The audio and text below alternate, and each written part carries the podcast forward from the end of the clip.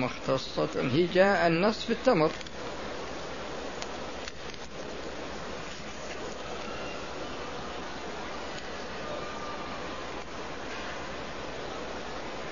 وهذا يقول قراءة القرآن وأعمال البر تتضاعف هي تتضاعف. تتضاعف هنا. لكن هل المضاعفة كالصلاة؟ لا أدري. لأن النص جاء في الصلاة.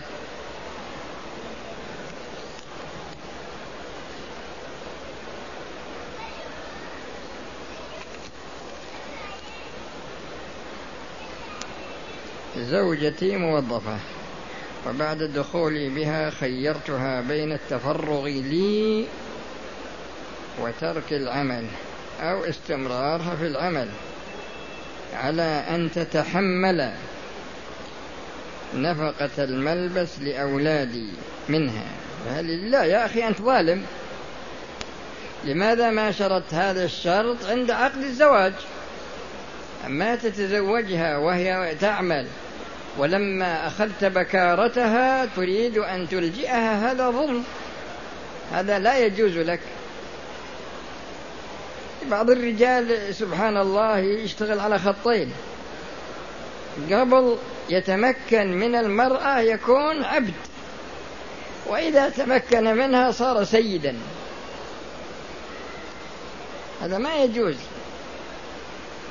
المسلم يكون واضح. لأنك إذا غدرت غيرك ستغدر. لكن متى أو ستعاقب يوم القيامة؟ ما يجوز للإنسان ولهذا الرسول صلى الله عليه وسلم قال إن ذا الوجهين خليق ألا يكون عند الله وجيها. ذو الوجهين الذي يتكلم مع هؤلاء بوجه ويتكلم مع هؤلاء بوجه. يعني منافق. ويعتبر إن هذا يسمونه لباقة وذكاء مثل اللي يلعبون على الناس في الأسواق في السلع في رفع الأسعار ويقولون البيع والشراء شطارة.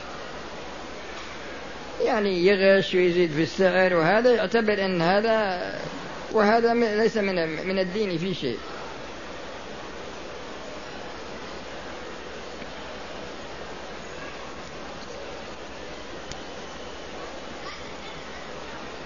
أنا متزوج من امرأة.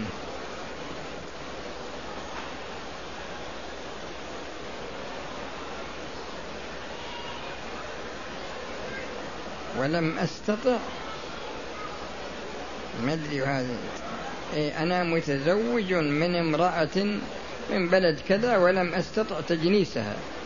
هل يجوز أن أعالجها باسم ثاني. لا هذا كذب.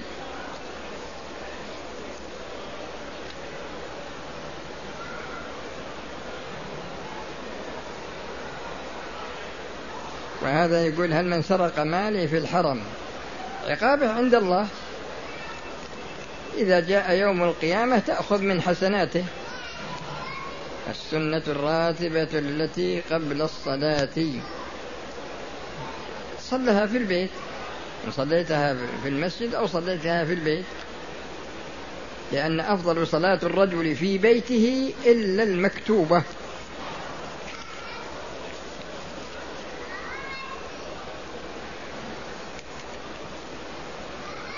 وهذا يقول أنا أعمل مدرس في مدرسة. يوجد فيها مدرس من كذا فهل يجوز أن أسلم عليه؟ لا يا أخي الإنسان إذا كان عاصي مجاهد في معصيته انصحه فإن لم يقبل فاهجره.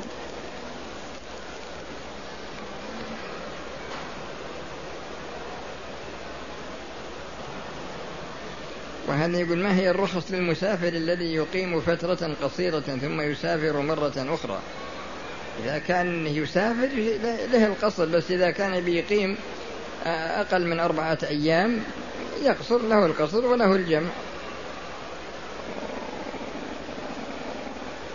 وله الفطر في رمضان.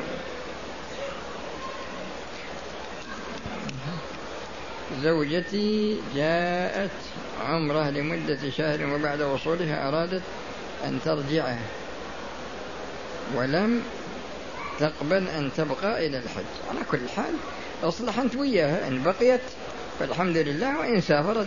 لكن إذا كان وإن سافرت فهذا يرجع إليها. هل يجوز تأليف كتاب